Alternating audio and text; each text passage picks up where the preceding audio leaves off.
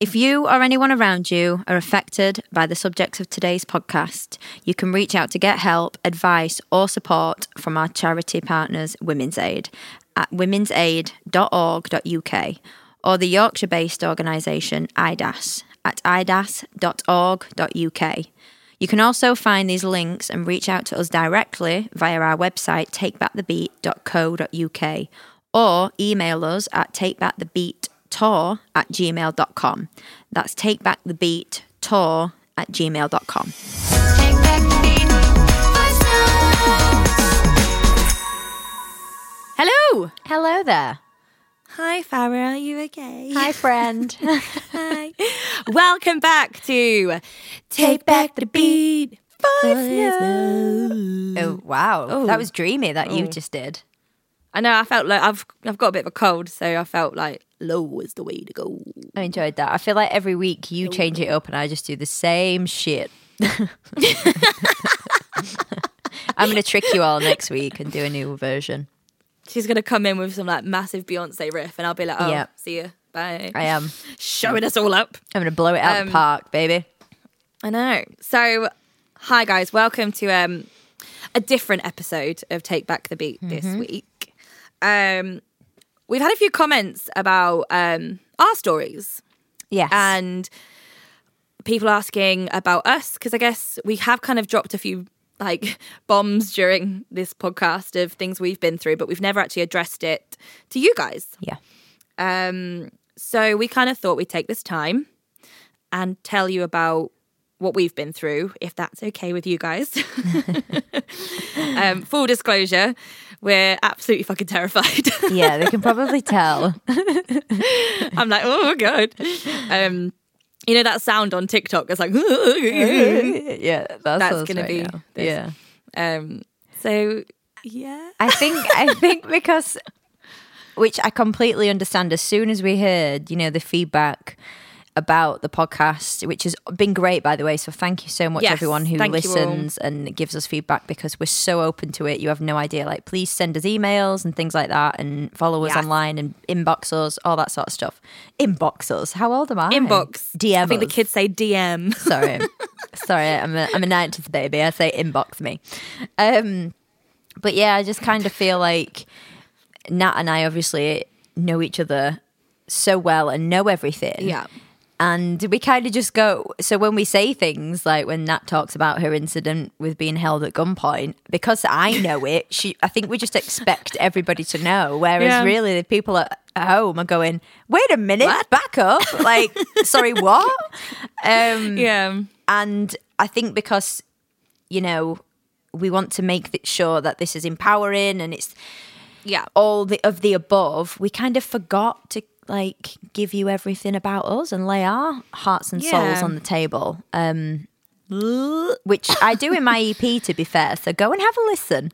Yes, she does, little plug. Very much so. Yeah, so I think that's another reason why, because I was like, well, it's out there, but you know, let's talk about it firsthand. And I think with me, I don't know, I can't speak for Nat, but I kind of don't ever want to feel like this person or people think that it's about them or anything like that, because it's not. It's our story. It's my story, and it's what I went through. Therefore, and we always say that. We say it's something we went through. It's not who we are. Yeah. It doesn't define us as people. It's just an experience we had. Yeah. But on the flip side, the whole point of this, so that's my little side of me that goes, yeah, but what if? But the other side is the exact same as what we're trying to put across, which is, no, we'll talk about it because it's what happened to me. So, you know. Absolutely. And it's even, like we said, like I've had messages from friends who've listened to the podcast. Again, thank you guys so much. Who've gone, I didn't know this side of you and I didn't know this. And I think, like you said, you speak a lot about your experience through your EP, which is incredible. And again, plug, please go listen to it. It's insane. But yours is a story of that abusive relationship and every part of it. Whereas like my music is like, hey, I'm finally okay to be me. I'm going to live my best life and I'm going to run around and sing pop songs. So a lot of people kind of listen to my stuff and what I sprout about positivity and like living your best life. And then I'm like, oh yeah, I went through that. Anyway, moving on. Yeah. And I have kind of really shielded a lot of stuff. So when our producer said to us he would like us to do this, I mean, I think both me and Farah kind of shout ourselves at the same time. And then we're like, yeah, we can't expect someone to come on the podcast and tell us their most horrendous moments in their life if we're not willing to do it first. Exactly. Yeah. So, and again, we didn't do that intentionally. We've definitely done it unconsciously without knowing. And I think because I do have my EP, my brain goes, well, I expressed that there, but actually, I need to say it out loud, maybe, you know? Because like, to me, that's like, I've sang it. There you go, I've sang my story. But actually, that, you know. And as much as, like, yes, your EP is the story of the relationship, it's also not in depth. Like, your lyrics don't go, he did this, he did that, or this happened and whatever. It's a artistic approach. Like, so... Yeah, so it is one of them of like going, actually, I kind of half know your story because of the lyrics, but not in depth of everything. So this is that. But before we get onto that, everyone's favourite section. Ooh. The Biscoff section. Yes. Yeah, so, I mean, again, full disclosure, we were meant to record this an hour and a half ago, but we jumped on Zoom and basically just vented and cried at each other because of how we've been feeling. So I'm pretty sure what your Biscoff answer is going to be, but on a scale of 0 to a whole jar of Biscoff, how are you feeling mentally, my love? Mate, well, okay, this is another way of saying it. Do you know earlier when your internet cut off and it said unstable? There. That's where I'm at. Yeah. That's it. Yeah. I was like, yeah, we were like, mood. Me and you both. We was like, yeah, that's us, unstable. That's perfect. No, again, it's just... You know, we're going to be real and honest, and I think that brings strength to it anyway. You know, Nat and I do talk every single day, and we always seem to be so synced up when it comes to things like this. Like, if we have a bit of a breakdown, it's usually the same time. We must like vibe from a distance and just feel each other's pain. But yeah, it's just been one of those, I'm going to say weeks, if I'm honest. It's just been one of those weeks. And I was saying to Nat, like with mental health and stuff, I live my life kind of listening to my heart and soul. As we know, if we listen to these podcasts, I'm quite a spiritual person. And I try my hardest to kind of listen to my heart and soul, and I work on that. But when I kind of have like when my head kicks in, that's the scary place, is when... You know, there's a little crack there. And then, you know, it's poisonous for me because things start to seep in, and then that takes control. And, you know, things just become overwhelming. That probably shouldn't be as overwhelming if I was like in the right place. But again, you know, it's life, and, you know, we've made a lot of changes this year. I think I still have some like... not issues, but I kind of keep forgetting. I'm like, oh yeah, we had a pandemic. I mean, I'm like, where did it go? It also, that's another question because these are the questions that my brain asks at 3:00 in the morning when I'm like, where did it go? Why is it like, why was it so big? Now? And then it literally went from one day to the next, and everyone was like, hey world. And just like, that freaks me out. So I think my brain's still like trying to deal with what happened over those couple of years, and the trauma from that, and petrified that the world's going to end again. And so, I'm literally there. And obviously everything else that's going on in the world at the minute sucks arse. But how are you on a scale of 1 to a whole jar of the Biscoff? I'm definitely like in the factory ripping all the lids off. And, like, you're in the factory. Down. Oh, that's a new one. I'm at Costco. She's in the factory. I do feel so much better because me and you have had this rant, and I've done something quite spontaneous this morning. Oh my god, I love it. I know. I've had a really rough week, maybe a month. I don't know. It's kind of all got on top of me, and yesterday was kind of the straw that broke the camel's back. I've had a new piercing done in my ear, and I went, and apparently it's being rejected. My ear is pushing it out, and then on the freaking walk back to the station, some woman ran into me and spilled a hot coffee all over me, and I just lost it. I cannot write that shit. Oh, babe, and I just And then like some more stuff happened, and I got some really horrific no's this week about my music and stuff. And usually I'm quite good at being like, music is all opinion and it's absolutely fine. And I got in my car to drive home to my parents and I broke. Like I had a panic attack on the M40 and my boyfriend called me all on Bluetooth, like all hands-free, and he was trying to talk me through it and try and calm me down because I was just inconsolable. And like he was like, pull over now. He was like, this is no. So I pulled into hard shoulder and I did my breathing techniques and I calmed myself down and managed to get home. But then the second I walked in the front door, I just broke. And like my sister and my mum, my dad was at work still, but my sister and my mum like literally just cuddled me and let me hyperventilate and scream and cry, let it out, which is exactly what I needed. And then my very amazing partner, he who we've mentioned many times, he actually drove home from his show. He's in Southampton with Les Mis, and he drove home, got back to me at 11 o'clock at night to surprise me, just for a cuddle. And then he left at like 9 o'clock this morning because he's got two shows. And he was like, I just needed to give you a hug. Yeah. And I was like, and again, like you, I went, fucking hell, Nat, you're so lucky and you are so ungrateful that you've just had a panic attack because...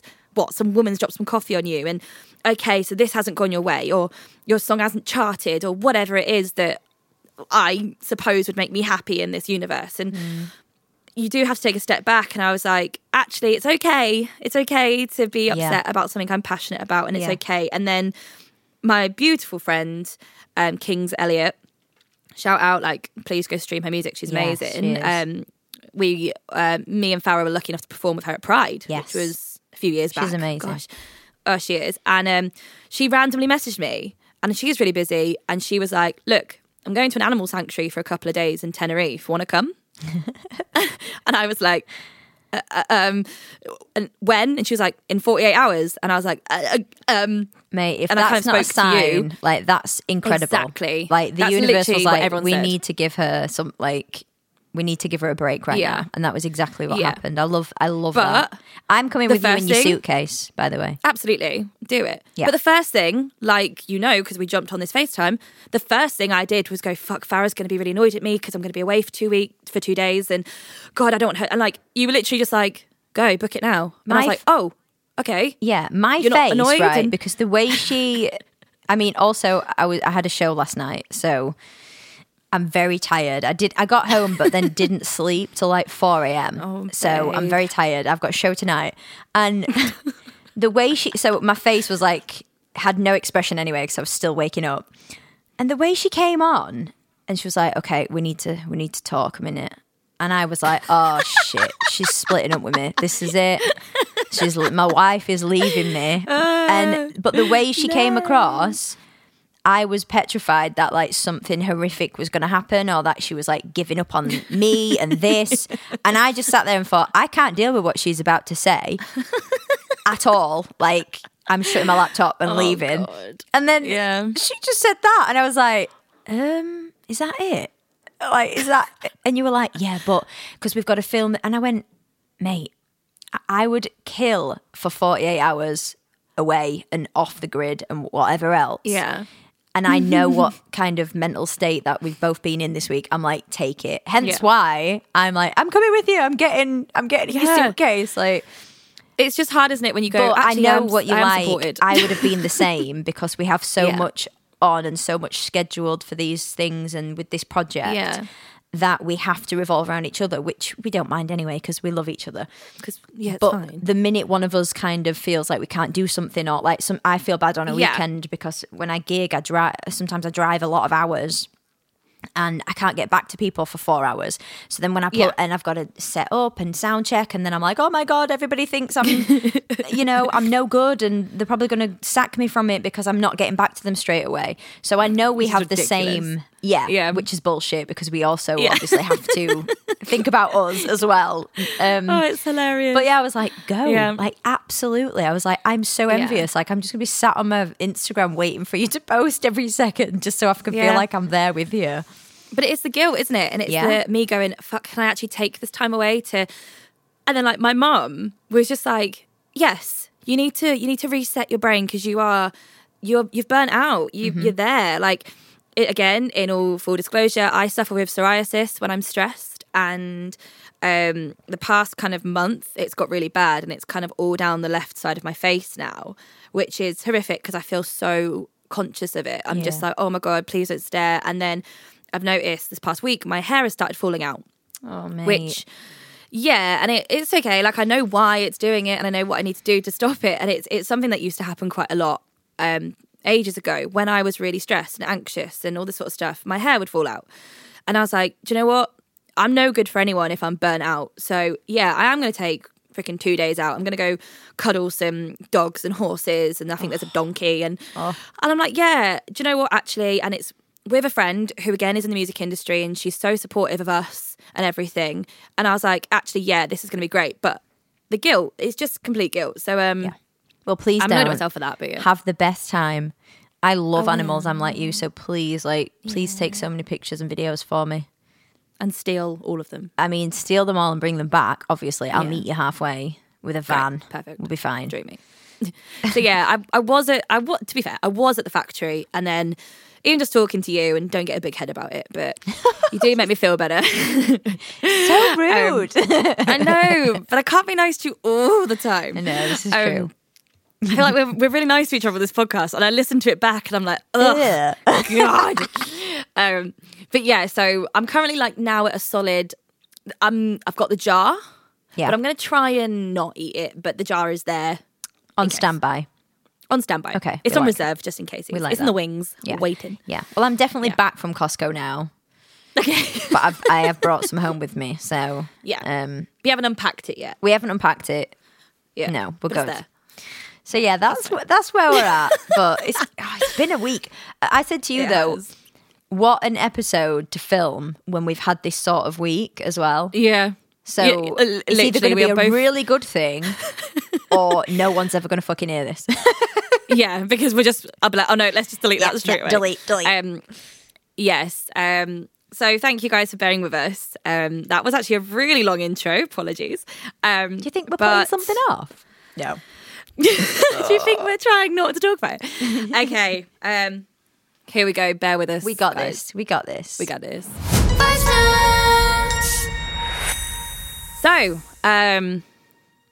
Oh God. Okay. Yeah. Yeah. Come on. Fill us in a little bit. Okay. You start. Come on. So we got this.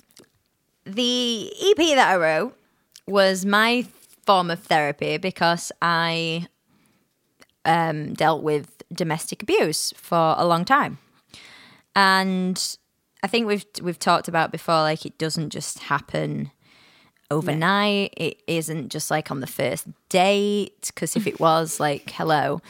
And I met this person when I was very, very young. I was the ripe age of 23. And I know. Those days. Yeah, those days. Actually, I don't miss those days, but I miss being that young.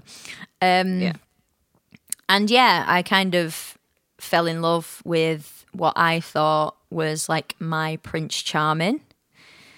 Yeah. And I mean, to the point of within the first few months, it was he threw birthday parties for me, and invited all my friends and my family, and had this extravagant birthday party for my 24th birthday. And not that it's about those things, but I'd never had all that. It was this big surprise birthday, and we went to Mexico, and it was this whirlwind romance where I remember saying to my friends, I was I've literally landed on my feet, I've met my Prince Charming.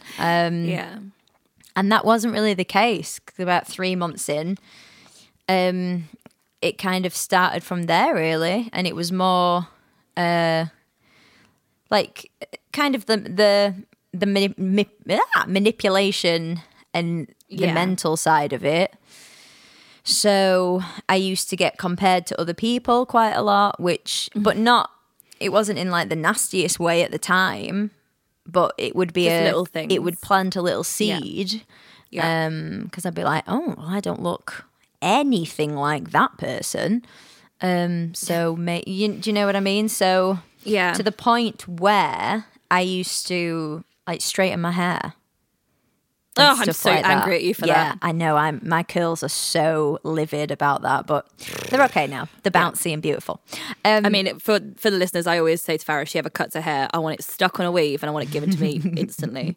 I've got such hair envy. Yeah. But then I was like, well, I need to be more like this person who he might like, because he's giving me inklings that this ain't good enough type thing.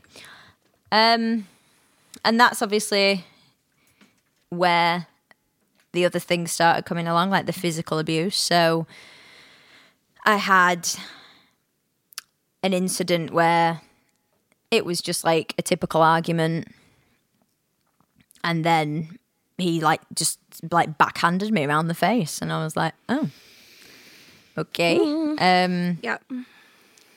And blamed it on the alcohol the following day, blamed it on the alcohol. And blamed it on me as well, was like, you shouldn't have said this because it made me angry. Yeah. And I'm like, well, it was an argument. There was some, typical argument about whatever couples argue about. And that was how it ended. And I remember for a few days to be fair, I think I was a little bit in shock. But for a few days, he was very much just like, you're going to leave me, you're going to leave me, you're going to leave me. Kind of like guilting me. And then it was like the whole I'll get help, type thing. And I shouldn't have a temper, or I won't drink a certain drink because it's, it might be vodka that does it for me. Or I won't do this certain thing because that's what makes me angry. And maybe don't ever say this to me. So I was like, hold on. Like that. I mean, I was young. And like I said, I'd never had anybody lift a hand to me. Yeah. So I think I was genuinely just in shock, because my brain then started going, well, maybe it is your fault, because, look at all these incredible things that he's done for you and said to you this past, 6 months or whatever. So maybe it is your fault, because why would he do that? If he loves you, it's your fault. So obviously, because he showed emotion to that, like had a proper breakdown about it. He was like, don't leave, like let's sort this out, we're too good together, blah, blah, blah, like all that. That's obviously then when I stayed. And it was a lot of, like I said, manipulation. I mean, there were arguments and things like that. And I think I'm a fiery person anyway. But I think he used to use that against me, because obviously I'm an outspoken person. But instead of that being a good thing for him, like I see that as a good thing. I speak my mind. I don't ever intentionally hurt anyone's feelings. I hope so anyway. But no, you don't. When things got heated in arguments and stuff, it would always end up with like his hands around my neck, or know, I remember once, I think one of the worst times was I had to ring the police because we'd gone out one night, and then it always seemed to be after like alcohol or something with him, which was then became an excuse type thing. And like I said, again, I ain't perfect. And I remember, I think we'd had an argument, and I was like, oh, fuck you, I'm going home. So I went home by myself, because I was like, I'm going to avoid all that situation. Yeah. And I went home, and I was like in bed, and I'd locked the door, because obviously it's 3 o'clock in the morning. I'm not sleeping with the door open.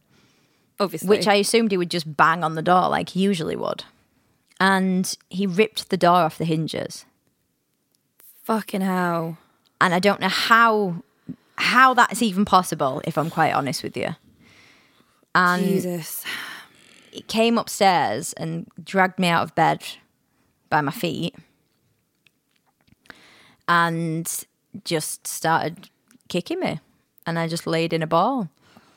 He kicked me in the head, in the stomach. I've still got chipped teeth. He kicked me in the face, and my bottom three teeth are like, well, the middle one is like chipped in the middle. God. So a constant reminder every day when you look in the mirror. Yeah. And then I basically just kind of managed to somehow get up. But it was really strange because it was like he was a different person. Like, he wasn't even, he didn't say anything. It was like he was completely glazed over. You know, when you see these, when you hear people say, like, his eyes went black. Yeah. Like, his eye, like, there was nothing to his face. It didn't even look like him. It was the scariest thing. And, oh, do you know who I feel worse for? And this sounds really pathetic. I had a little dog at the time. And really? I felt so bad for her. And I literally, because obviously she just kind of, she didn't know what to do. She just cowered. So I managed to get because, up. Oh my God, if he'd done anything to her, yeah. I think I'd have been in prison. I'm not going to lie. I'd have been in prison. I mean, the irony that he did that to you and you, do you know what I mean? Like, but when we talk about him doing it to Ellie or another animal or whatever, we'd have, yeah. Yeah. But it's that whole thing of our own self-worth. We take it, but we wouldn't let anyone else take it. Yeah. So, yeah. And I mean, how did that situation, how did you get out of it? I honestly don't know. I don't know how I got out of it. I don't know if he stopped. I don't know. I don't remember. Yeah. I don't know if I don't remember by choice or I don't know. Yeah. So all I do remember, because I had a house rabbit as well. I'm laughing because my first thought was like, because my fur babies are like my kids. And I was like, I need to get me and my kids out of this house. So I scooped Ellie up. I ran downstairs and got the rabbit. So I had a rabbit and a dog under each arm. And I think they were like, what the fuck is going on here? Like, why have you woken me up at this hour? Like, well, the rabbit was anyway. And I just ran out of the house, got in my car, and just drove around the corner. Because obviously I'd been out that night. I shouldn't have been driving, but I was so scared. Absolutely. I didn't know if he was behind me, if he'd gone, you know. So I was just I got in my car and just drove around the corner. And I remember just picking up the phone and ringing the police because I was genuinely scared. Like, I was like, he's going to kill me. Yeah. And the police came and arrested him and put him in the cell for however, like, for the night, whatever. Yeah. Did you have to go to hospital or anything? I went the next day. I rang my friend and told her. I say a friend. It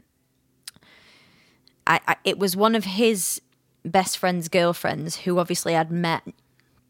So it wasn't like my friends. It wasn't like Lindsay or like my mum or my dad. I didn't ring anybody who knew me because I think still in my head I didn't want people to think bad of him. Yeah, of course. Yeah, and I hate that. I just said that, but it's true. So what I did was ring loved him, and that's somebody who knew him instead. So I rang his friend, his best friend's girlfriend the next day. Told her what happened. I'd had his family ringing me and stuff, and I remember one of them said, "Yeah, but why did you get him arrested? Why didn't you just leave? What, you didn't have to ring police, though, did you?" Fucking hell. Yeah. So I know for a fact as well, if any of them listen to this, I'm going to get so much shit, but I really don't care. Like, I mean, I really don't when we first care. Put on... Like, it's when, out, yeah, do you know what I mean? When we first did... That's the thing. And when we first did that show up in Donny, you got so much anger and hate then anyway. And we sat there and we went, if they think a random gig in a boxing ring in Donny is bad, you just fucking wait. And the thing is, I'm not outing anybody. Yeah. I would never tell. I would never say names. I would never whatever. I'm just talking about what happened to me. I've got every fucking right to do so, you know? You lived through it. You can absolutely talk about it. Yeah. So then I don't even remember what happened after that. I just know that I think that I'd rang, like, victim to support. And this is the bit where, I mean, like I said, I must have been 24, 25 at this point. And I didn't tell my family, and so this could be the first time, unfortunately, they're hearing about it. But I didn't tell my family about that, and I kind of just kept it to his side, which is where I went wrong, because then it's people who love him as well, and they're all like, you know, give him another chance and come. Like, I used to have his family ring and be like, come and sit down and talk to him at ours. So instead of me, like, telling my mum or my dad, where they'd have been like, we're here for you, let's do this together, I ended up dropping the charges because I let it all back in and I just was like, I can't go through this. I can't do this. Oh, man. And then it was like for a very long time then, and this sounds so fucked up, but it's what I did. I knew that if something like that had ever happened or like he'd do something, I knew that for the next couple of months he'd be the nicest person to me and that he'd treat me like a princess. And yeah. I didn't want that, but my brain would be like, I know that he loves me. Like I know this is how he can be. So why is he not like this all the time? And it would be dreamy for months and then just something would happen. And then obviously towards the end, it got to the point where it was like, didn't even need alcohol. Yes. And I remember the last kind of thing for me was there was one Sunday morning and he basically, we got again arguing. I think I'd been gigging the night before and he'd argued about something that day. We were supposed to be going out for the day because we were like trying or whatever. And then he chased me up the stairs. And I'm not ashamed to say this. I had a cup of tea in my hand and I ran because he came for me. So I ran through the kitchen, ran through the hallway, ran up the stairs and he caught me at the top step and I turned around and threw my hot cup of tea in his face. I'm not laughing because it's like, but I just, my instincts were like fight or flight. Yeah. And 100%, I literally turned around and threw my boiling hot cup of tea in his face, which angered him more. And he just threw me down the stairs from top to bottom, like threw me over him. And this is where you've got now back problems, haven't you? Yes. Yeah. Oh no, that was a different time in Mexico when we got engaged. Oh, that was Mexico. Yes. Yeah. Right. Yeah. Mm-hmm. Where I was talking to, we went to a family wedding and I was talking to somebody who I've known since like year 7. Oh, and wow. Okay. He knows them as well, but they happened to be a male. Yeah. And he got jealous. Right. And it was the same thing. I went back to the room early and he came and just fucking exploded on me. And I couldn't walk. Were you engaged at this point? We just got engaged. Fuck. And I couldn't walk for a week. I was throwing all sorts of painkillers down my throat to the point where I was throwing up because I was like, I was eating them like sweets because I was in so much pain. And nobody on this holiday knew what had happened. They all just were laughing at me and taking the piss because I told them that I'd fallen over on the way home. If you don't mind me asking, can you kind of tell the listeners what happened that has hurt your back? Because obviously I know a lot more about this, but I see you like on gigs and with your freaking roller, like constantly being like, oh, my back's playing up again. And what this is 6-7 years later, you're still suffering quite badly with your back and you're a dancer. That's it's not as, it's really helped doing stuff, like weightlifting, which is weird. Yeah. But strengthening it has helped a lot. But I used to have like a trapped nerve type thing and I still do feel it now. It basically picked me up, by my throat and like off the floor. And Jesus. I don't even know what, but the only way I can describe it is like a power slam to the floor. But it was, when you're on holiday, God. It's like marble floors in your room. That's... Oh my God, you're so lucky that break my back. It's just a trapped nerve now. Yeah, babe. And then obviously, he was a big 2 lad. Weeks later when we got home, that's when he did that down the stairs. And that's when I was like, I don't know what to do. But I also, back to the stairs thing, it kind of happened in slow motion. And as he threw me down, I remember thinking, right, motherfucker, you're coming with me. And I grabbed him. I managed, I don't know how, but because he threw me like over him, I managed to like completely like koala bear myself round him. And I took the fucker with me. God. So we both ended up at the bottom of the stairs in a pile. And were you okay? What? I was covered in bruises, but... Yeah, I remember I was that much in shock I'm laughing because I rung my best friend Lindsay, and it was like, I think it was like 9 o'clock in the morning. And obviously I'd been gigging the night before, but I'd got up early because we were going to get the train and go out for the day, like go to Leeds. Yeah. And also he wasn't very supportive of any career you had, and he didn't want you to be, if you don't mind me saying this, he never, I mean, I yell at you all the time now because a lot of your insecurities about your music is from him, of him telling you, you're never going to be Beyonce, so stop it. And yeah, that angers me so much. He basically, what I used to do for a living, he was like, that's all you're good for. Yeah, and it angered me for ages how long it's taken you to release this amazing music and have your voice heard, just because of his mind games. Yeah. And so, yeah, you saying that like you had to get up really early, even though you were freaking exhausted, to spend the day with him, which I get, like couples that you have to spend time with each other. But now I'm in a supportive relationship. I know the difference of going, babe, I'm exhausted, and them going, let's have a duvet day. Mm-hmm. Okay, let's do this, and it's a support. Yeah. So. Yeah, sorry to interject them. I just wanted listeners to know that he was never supportive of what I remember once I'd said to him about, like, do you remember when I was like, I really want, like, this is kind of my end goal of, like, of life. I'm sure we all have one. Yeah. But I want to, like, own a venue, like a music venue. Yeah. But I want it like an old school music hall, like Moulin Rouge type venue. Do you know what I mean? Like, yeah. And I was like, that would be, and I told him the name, and I was like, I would love this. And I remember he sat there and he went, oh, babe, that's never going to fucking happen though, is it? And I instantly was like, oh. And he was like, come on. He was like, how are you going to get that then? He was like, come on, tell me. He was like, you're going to need like £3 million for that shit. There's no fucking way. And he was like, oh, babe. And I instantly went, oh, okay, yeah, that's pretty, yeah, he's right, really, isn't he? But that's the sort of thing that I got used to. And I was like, yeah, that's true. I'm not good enough for that, or that would never happen. Do you know what's really funny? I remember sat in Nando's with you. Shout out Nando's. Oh my God, send us free chicken. Send us free vegan burgers. Sorry.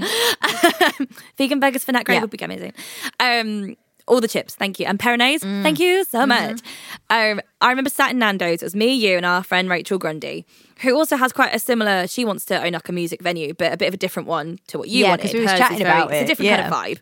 Yeah, but I remember sat there and Grundy started saying all about all of this. And you were like, and this was kind of quite recent after the situation of you actually leaving him. And I remember you being like, oh, I kind of want to do it too. And being really like, shy, I never describe you as shy, but you were really reserved on coming forward with it. Yeah. And I remember within about 10 minutes, you two were literally just like, oh my God, I'm going to call mine this. I'm going to call mine this. Rah, rah, rah. And I was like, guys, do you need a slot for a singer? Because I'm free and available. And it was really lovely. But I remember you being really like, oh, about it. And I was like, that's not the Farah I know. Like the Farah I know is quite a ballsy woman who wants what she wants and gets what she gets. Like you are that woman of like, I want this and I'm fucking hardworking, I'm going to get it. So it's really interesting, like when you told me that he used to say that sort of stuff, and it made so much sense in my head as to why you were then really scared to put yourself out there, which makes a lot of sense. Yeah, when I think about back to what you're saying. No, it's fine. When I think about, and I am going to blow smoke up my own ass right now, how far I've come from that to releasing music or even writing music and, you know, and posting videos. I never used to do any of that. Like, if you look back through any of my social media, please don't look that far back. Yeah. It's scary. Anyone listening, I'm like, no. But I never posted anything video-wise, ever. Yeah, no. Because there was a point where I was like, I wouldn't even call myself a singer, even though I was getting paid and that was my job. I was like, nah, I'm not a professional singer. Like, because I never was... I was always told that wasn't, it was like, oh, it's just a bit of this, isn't it? And like, why would I come? Or that was my favourite one. I'd get, why would I come see it? I've already seen it. Like, I'm like, okay. Yeah. And you know, that's the sort of support that I was used to having. I just thought that was normal. Yeah. But yeah, back to the, which one? God, we did the tea one. So you called Lindsay. Oh yeah, I called Lindsay. This is the tea one, the stairs. Sorry, it is so bad that I laugh, but I was like, babe, the cup of tea. I have to add it in there because I just went into fight or flight mode, and I was like, right, I know what's going to happen, so I'm just going to throw. Yeah. Yeah, so I called Lindsay, but because I was in so much shock, because I just bounced back up off the floor and like walked it off a crazy person, but I didn't know what to do. And yeah, of course. I rung Lindsay and I was like, "Hi, good morning." Like, if I rung you like that, you'd be like, "What the fuck? Like, are you a robot?" Yeah. And I just went, "Hi, morning." And she was like, "Hello." And I was like, "I need you to come to my house, like, now." Like, just like that. And she went, God, right, okay. I went, "Okay, bye." Put the phone down. I've never, God bless her, she just had my nephew as well. So she had a little baby to sort out. I know, it's so bad. But when I tell you she is a ride or die, she was at my house in 10 minutes, baby in hand. Oh, wow. Like, walked through the door. Love her. Yes. And she went, "What the fuck? What the fuck? What the fuck?" And I was like, I went, "We need to get in the car now. We're going." So, speaking of my dad, bless him, he's ringing me right now. I can't talk right now, Dad. Oh, bless him. I'm sorry. I'm bearing my soul. You're probably listening to this. Sorry. So, yeah, I got in the car and we went to Starby's and I just told her. And that for me, I was like, oh, shit, I've just told my best friend. Like, now it's real. I think people had inklings over the years because there was bruises here and there that I covered up. So when you're wearing, a jumper neck in a neck. Is it called a jumper neck? A neck jumper. What the fuck is that? I don't know. See, my brain's fried. Right. I'm like not okay. No, a turtleneck. Yeah, a turtleneck. What did I say? A turtleneck. Jumper neck. A jumper neck. Jesus, we're cutting that out. You edit, made Mike. Edit that out. I was wearing a jumper neck.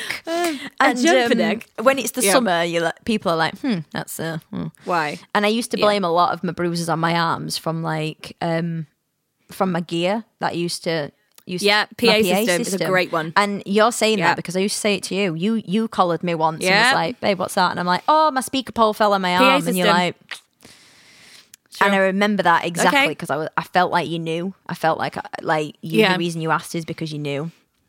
And it's so hard because you don't want to be like, as a friend, especially someone who's been through it. I didn't want to be like, "What is this?" Because.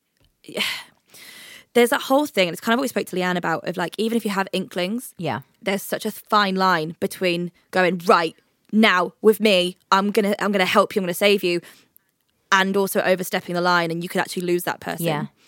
Like, my mum says that a lot, and it's like, when do you interject? When do you go, fuck? Because also, you don't want to be the person that saw the signs and didn't step in, and unfortunately that person is no longer with us. It's fucking tough. Yeah. And we weren't that close. We just used to gig together. I knew you as the girl from Donny, who I loved her accent, and she was really funny. So, like, when little things started happening, and I'll never forget, we had a gig in Liverpool, and everyone was like, "Oh my God, babe, you're engaged. Where's the ring?" And you weren't wearing the ring. No, I wasn't. And I was like, that's weird. And then it was about, I don't know how long it was, we then did a gig together in Germany, which we talk about as the day of when we kind of solidified this. Yeah, we've talked about that before on here, yeah. Yeah. And I just remember talking to you, and it was like, everything's fallen apart. This is a situation. And it was, I just sat on that bench and being like, "I've got you. I'm here." And I knew, but I didn't know you well. I didn't know what to do. And it's so, and you do, as a friend, to make it all about me, you do feel guilt. You feel horrendous guilt of, when you told me about the stairs, my heart just dropped, and I was like, "Why the fuck didn't you say something? Why?" And you just, there's nothing you can do. Like, I can't turn back time and rescue you. Not that you need rescuing, you're a strong woman, but like, it's horrible, and I'm like very proud of you where you are now. But having those conversations, you just know, any listeners out there, if you've got any inklings with your friends, just check in, just keep fucking checking in, and eventually, because don't get me wrong, I was an arsehole at this point. Like, I was an absolute arsehole because nobody knew what was going on, and I wasn't me anymore. In fact, I did, Nat knows about this, I have an old laptop put away, and I basically got to the point where I felt I had no one to talk to because I didn't tell anyone. So it wasn't because no one was there for me. It was because I couldn't tell anyone. And every time I tried to talk to him about it, he'd be like, "I'm sick of fucking talking about it. It happened last week. Get over it." Or, "Let's just move on." I was like, no, I need to vent. I need to talk about this. But also you're the reason I feel this way. So I just opened my laptop one day and just pressed record. And I just sat with the camera and I talked, and that was it. And I've watched it once. And I think I must have recorded it in 2017 and I watched it in 2018. That's quite soon. Yeah, so I was still in it. And I just, it did like, it ruined me for a long time. I haven't been able to watch it. I kind of want to, especially doing all this. Yeah. I feel like it's probably... Yeah, we've said about watching it together and having the support of it. Yeah. But I definitely know I need to be ready for that. Like, this is not this week. Like, definitely... Yeah, today is not that day. Yeah. And that's okay. Yeah. That's absolutely okay. And it might never be that day. And that is also okay. And, like, I don't know, I definitely became this, like, angry... horrible version of myself because I felt like these things were happening to me, and for some reason I was like, oh, I deserve it, I'm a piece of shit, you know. He says it, he's like, well, you said that, or you did this, or and I'm like, when I look at it now, I'm like, nobody deserves any of that though. Like, no. So what if I was sassy one day, or you know? But you were so manipulated. Oh yeah. Your brain was fried. Yeah, and like he was law. I feel so everything he said was law. I feel sorry for my friends and family at that point because I was an arsehole and I did just push everybody away. I was like, if anybody said anything to me at that point, I'd be like, oh, fuck off. Yeah, and that would be my response. Like I would never say that to anyone now, but I'd be like, oh, we just fucking leave me alone. But that's the and I'm being genuinely honest right now. People can think, oh, what a horrible person, she's on here preaching about being a good person, but I was at a point where I was like, I don't want to be here. And I remember. Do you want to stop? You okay? Yeah. Oh, you're gonna make me cry. I can't watch you cry.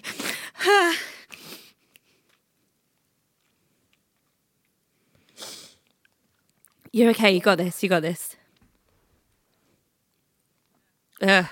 This is the hardest thing, recording this against you, because I just want to hug your face off and just give you the biggest squeeze. This part's not even about that. I'm crying because I think I've already told you this, but I remember for such a long time, because I'm saying this because I always preach about how spiritual I am, and I'm like, got this and got that. Which, by the way, I still stand, but. I remember... She does. I can vouch for that. I do. I remember... I mean, we all pray for things. Yeah. But I remember for a long time, every night I'd pray and I'd just be like, God, I don't want to wake up. Yeah. And I just pray. And I'm so fucking thankful he didn't listen to that. Well, that's why I'm crying, because I'm like, how fucking rude of me to be like... Hey, big man, like, or big woman, whoever you are, take me I'm ready, before you say I'm ready. So, yeah, I used to pray every night and just be like, Lord, please, I don't want to wake up in the morning. And it's so sad that that's, because I just couldn't deal anymore. I hated myself. I'm going to call you out on something you just said, because we're trying to do this with each other at the moment, of calling each other out, and you've literally just had a go at yourself for wishing to die. And I'm no, you were in such a bad place, like you were a stick, you were so ill and you were so broken, and it's not your fault. You didn't ask for it. You didn't sit there and say, do this to me, or what happened to you is fucking disgusting and I'm so angry at this human. I'm getting so angry for you. Oh man, are we good? Are you okay?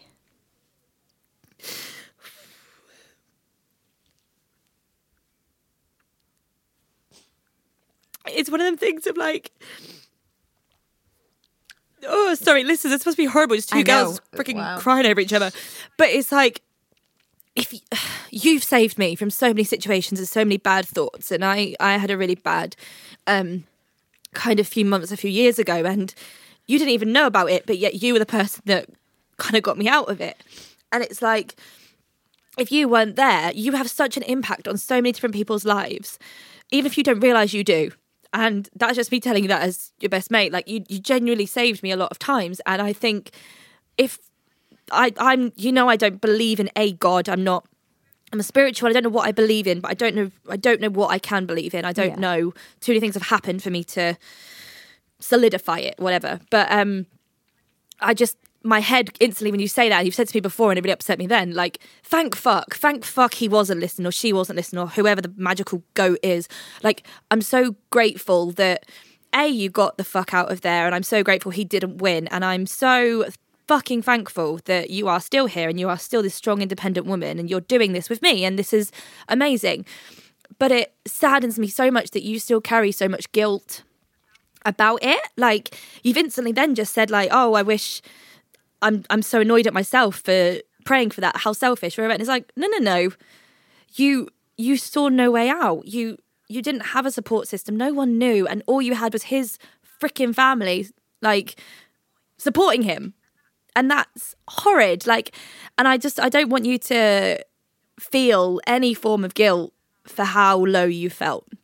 And I'm really grateful you don't feel that way. And I'm really, really happy that you are still here.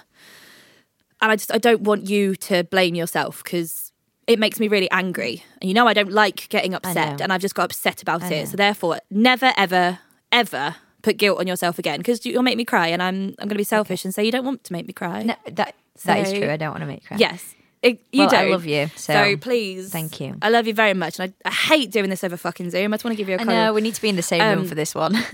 Yeah. It's horrible. Watching your best mate cry over Zoom is probably the worst thing ever. Mate. I've just literally burst out crying because you've started crying. Like, ugh. But right, let's move on to something a bit. How did you get out of it? What was the final shebang? Okay. How did you leave? So I think I stayed a little bit longer, but it was very much just like two strangers living together at this point. Yes. Yeah. And I just broke one day. We were sleeping in separate beds, and obviously because I didn't want to be anywhere near. And he wasn't coming home. Like, I get home from gigs, and I get home from gigs, and he just wouldn't come home. Or go on benders for the weekend and just be like, oh, hi. And I think that's what it was. Came on one like Monday morning. I think he had a dentist appointment, weirdly enough. And he'd left his wallet at home. So he'd already left, and then he'd left his wallet. And I think I was on the thing of like, well, where were you? Why have you been out all weekend? Like, what's going on? Yeah. And he just got so angry because I wouldn't leave it. And then I remember he rang my phone, and he was like, where's my wallet? And I was like, what? And I think he thought I'd took his wallet. And I was like, what do you mean? Right. And he was like, where the fuck is my wallet? And I was like, what? I don't know. So I was like looking around. I was like, oh, it's here. And he said something, and I can't even remember why, because I think I just blacked out at this point. But he just said, well, I'm on my way back now. And he said something, and he was like, I'll snap your fucking neck if you carry on. And my body had shivers from top to bottom, because something said to me, he actually would. Yeah. And I got so scared, because I knew he was only down the road. Yeah. I called my auntie who lived across the road. It's one of them where she's not your real auntie. But you know, she's known me since I was a little girl. So, and she has a lot of health problems, actually. And there's been many a times where I would ring her and she wouldn't answer, more than none. And many a times that she'd be not well, and I'd not see her for days, or she wouldn't leave the house. Yeah. And this one particular day, this is why I'm like, someone saved me, because I think it rang twice and she picked up. And I went, please, can you come round here, like, now? And she was like, yeah, okay. And again, usually, you know, she's quite an ill woman. She'd have to take her time or whatever.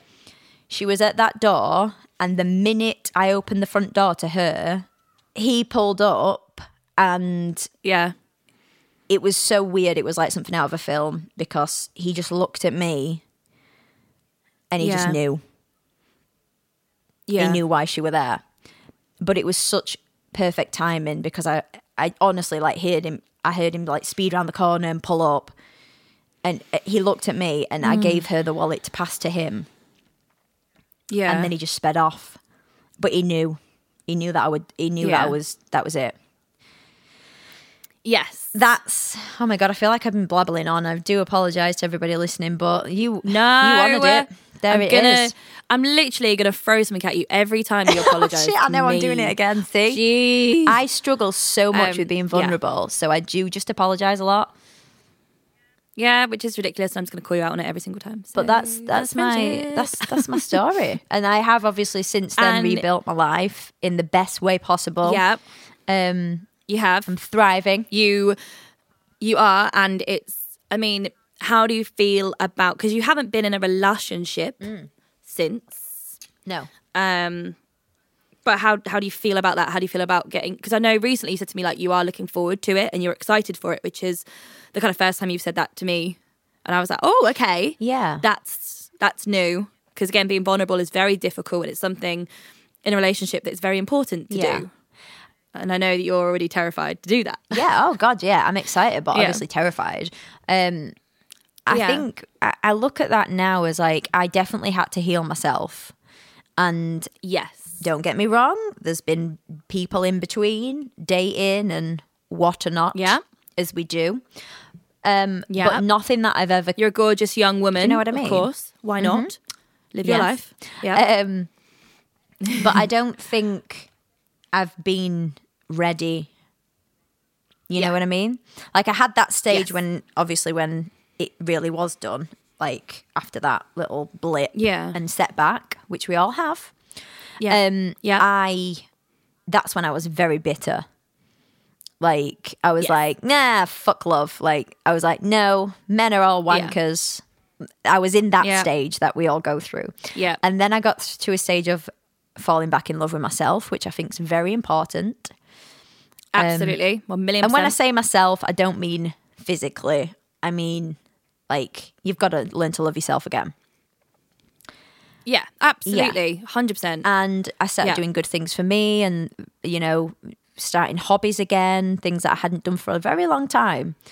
And then, I think I kind of, you know, was hoping to start dating and stuff, and then that's when the pandemic kind of came.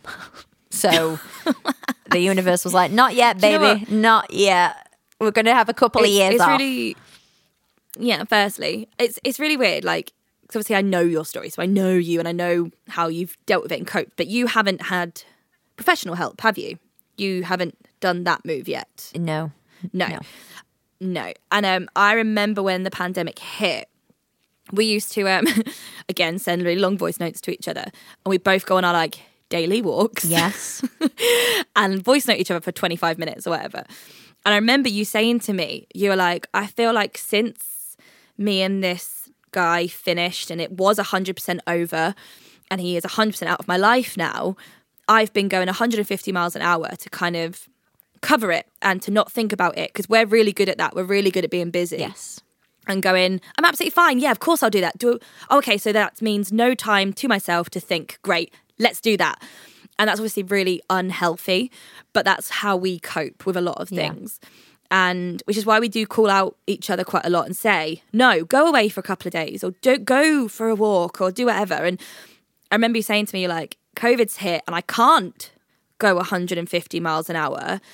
And now I'm just sat here with my thoughts. Oh, yeah. And I'm talking, and I remember us having these really deep conversations about relationships and about trust and about what we've been through and even music and stuff like this. And I remember being like, it's, and I think I said this to you, it's a friend of mine voice noted me and told me that, like, everyone in the pandemic is having to face their own demons because we don't have the option of being like, I feel shit today. Right, who's free? Who wants to go for a drink? Who wants to go dancing? Who wants to go to the cinema? Like, we don't have that option. All we have is our own thoughts. And a lot of people were like in isolation on their own or without families, so all they had was themselves.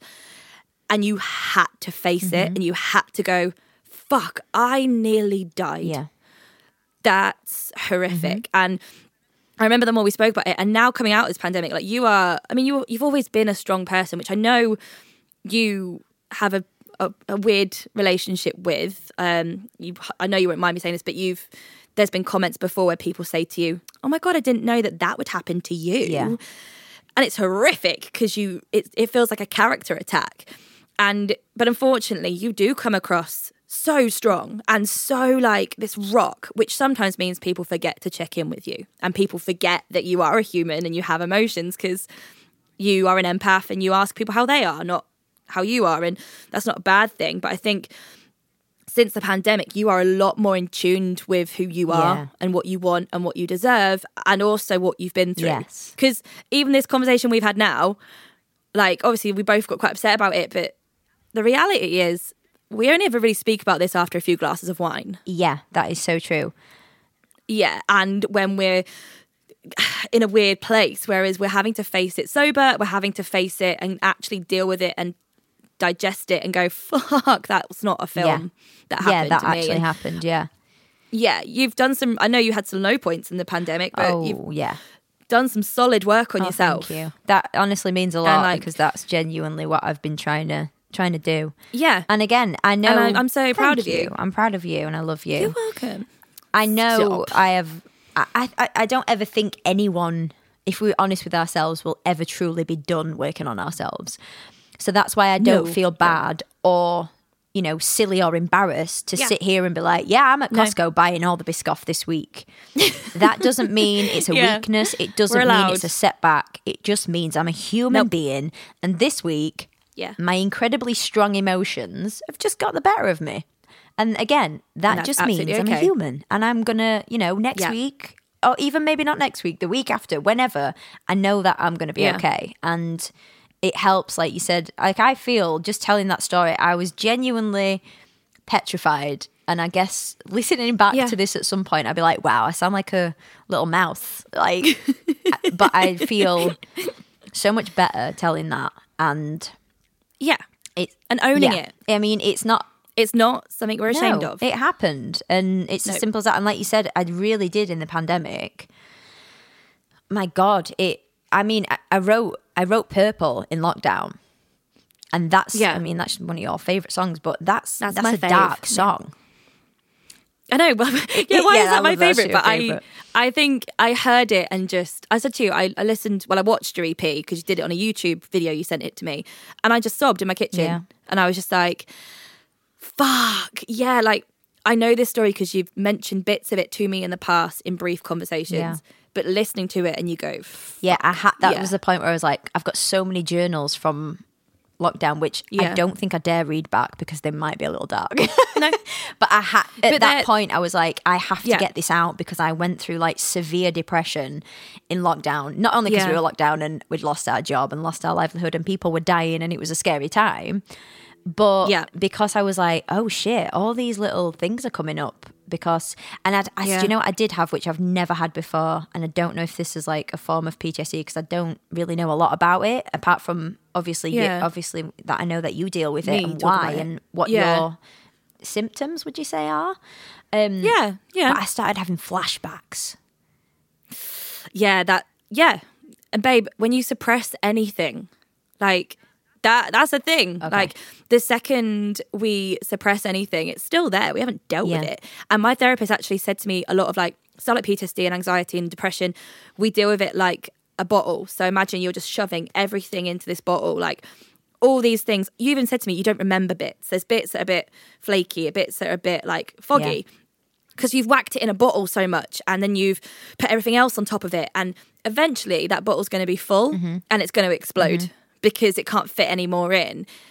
And unfortunately, the bits that are going to come out are the things you don't want to deal with, such as flashbacks, such as remembering things and going, that happened and it feels like it's happening then and there all over again. And there was definitely horrific, flashbacks that I genuinely was like, but even like memories, like good memories. Yeah. Because obviously, apart from the things that I've just told you, I know it's hard to believe that at some points there were good times. Of course they were. There were times where I genuinely believed he loved me and vice versa. Yeah. So those things are the hard ones to have flashbacks about because I'd have flashbacks about them that I'd completely forgotten about. And I was like, oh yeah, that happened. But then I would do the thing of feeling guilty because at one point I was like, I miss him. And then I was like, whoa, that's not good. But I didn't mean I was going to act on it. It just meant that I was going through all these emotions that I should have gone through then, but I didn't. I just went, no, you're not allowed to miss somebody who's that horrible. So go and get on this cruise ship that you've been given. Like, and live your best life. Yeah.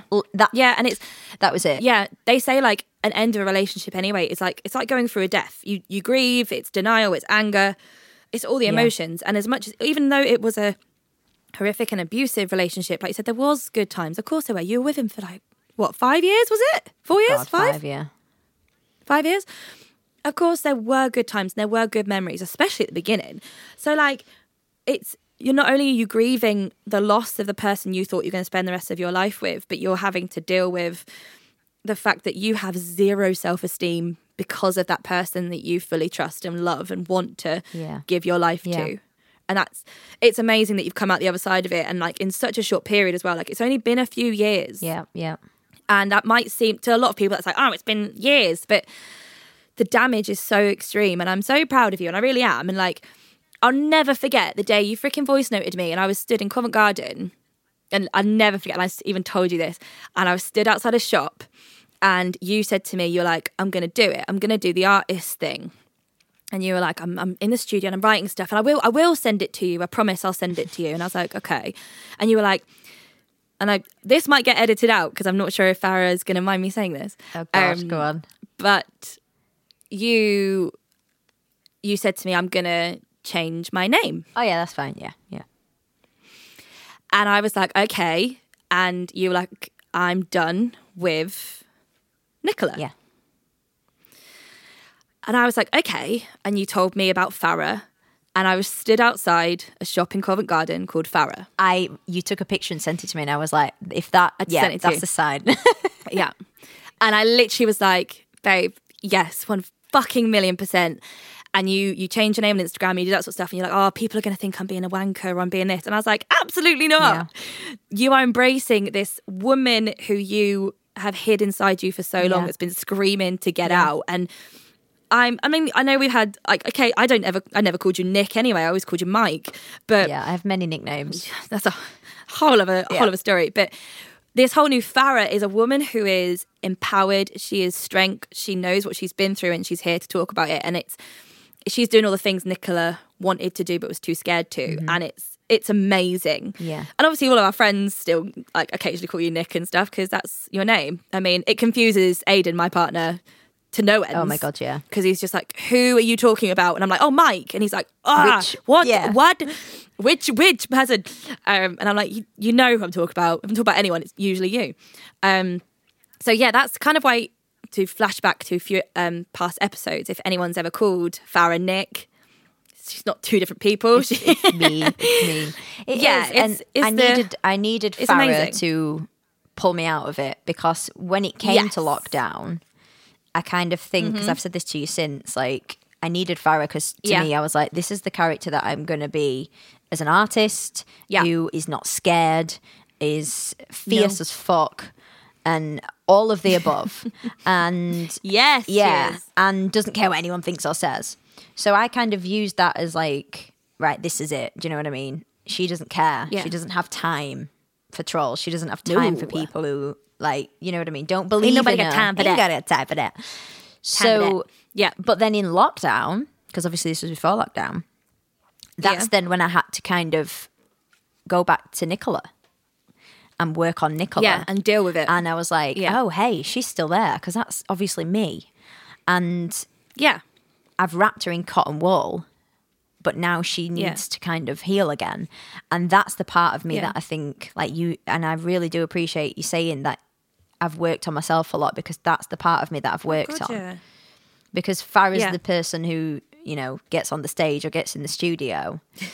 And Nicola's the one who sits here, you know, meditating and studying tarot and sat with charging her crystals, cleansing her home, you know? Yeah. Yeah. But I like to think that the two are the same, that like, you know, that's, Farah's just the ballsy side who's like, right, come on, get your shit together, let's go, get your ass on that stage. And I love both of them very equally.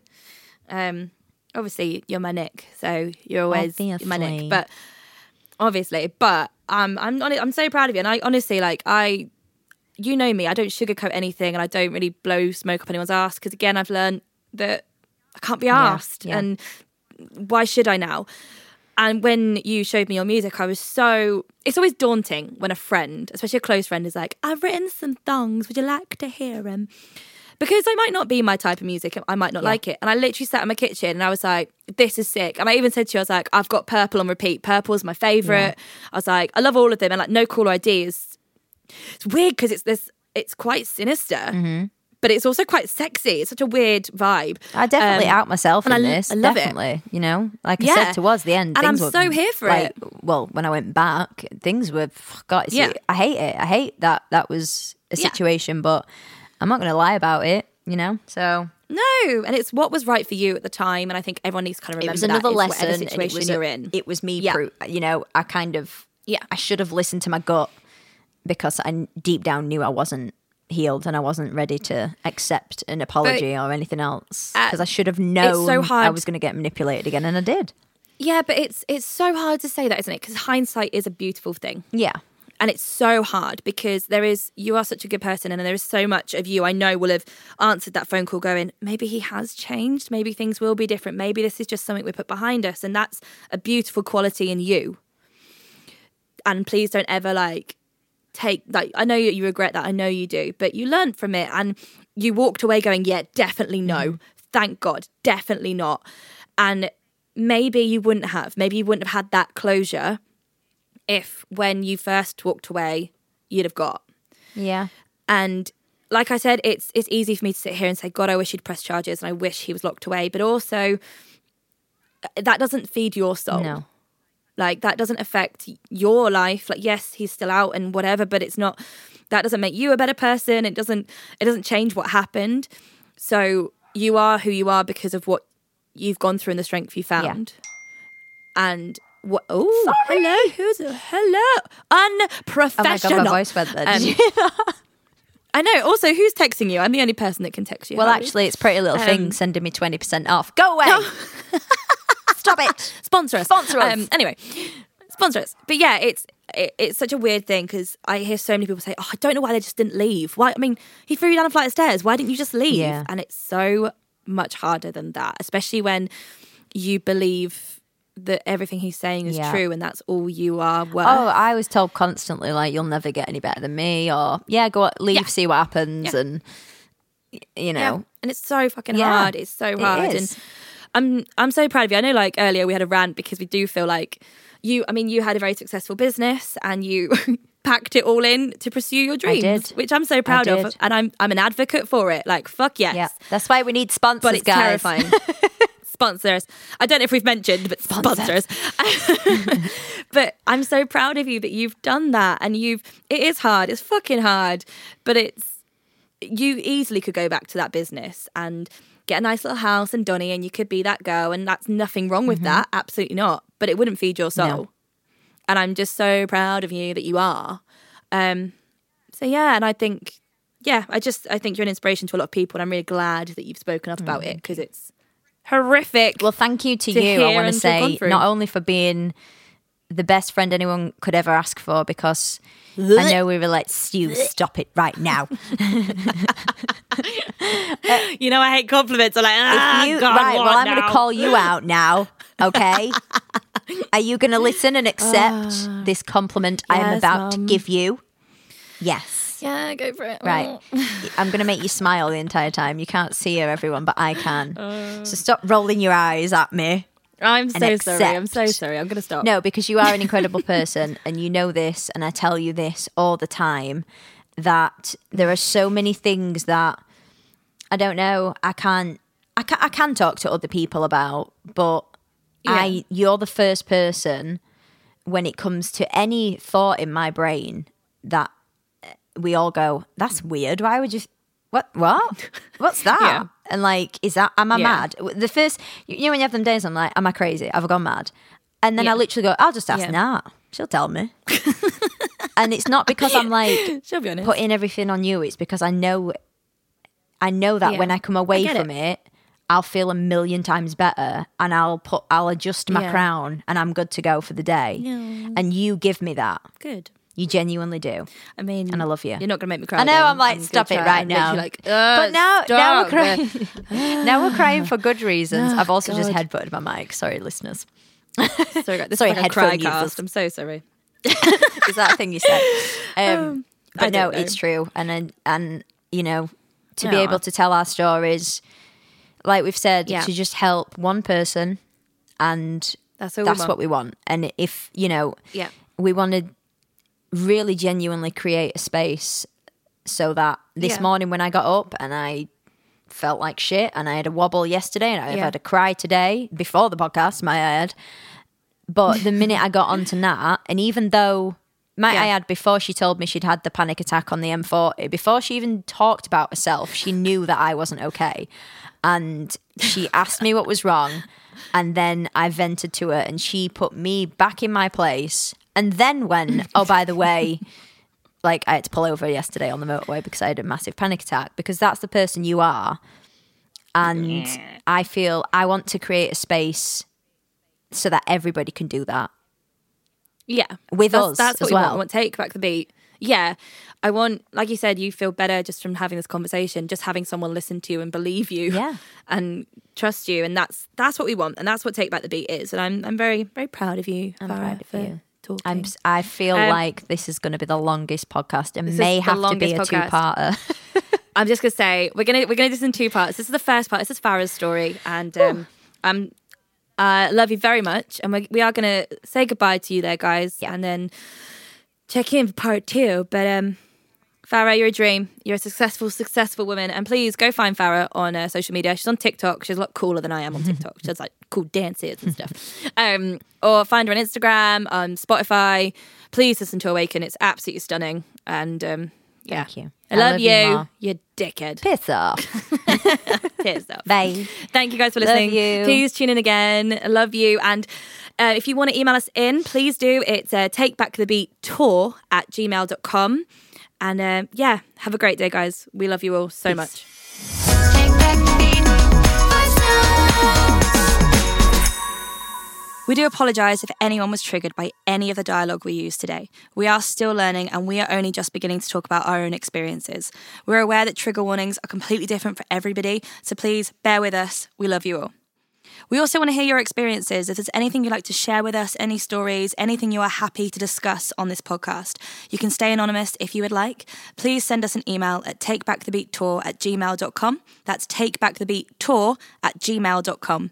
You can also find us on social media at Take Back The Beat. Thanks, guys. We love you all.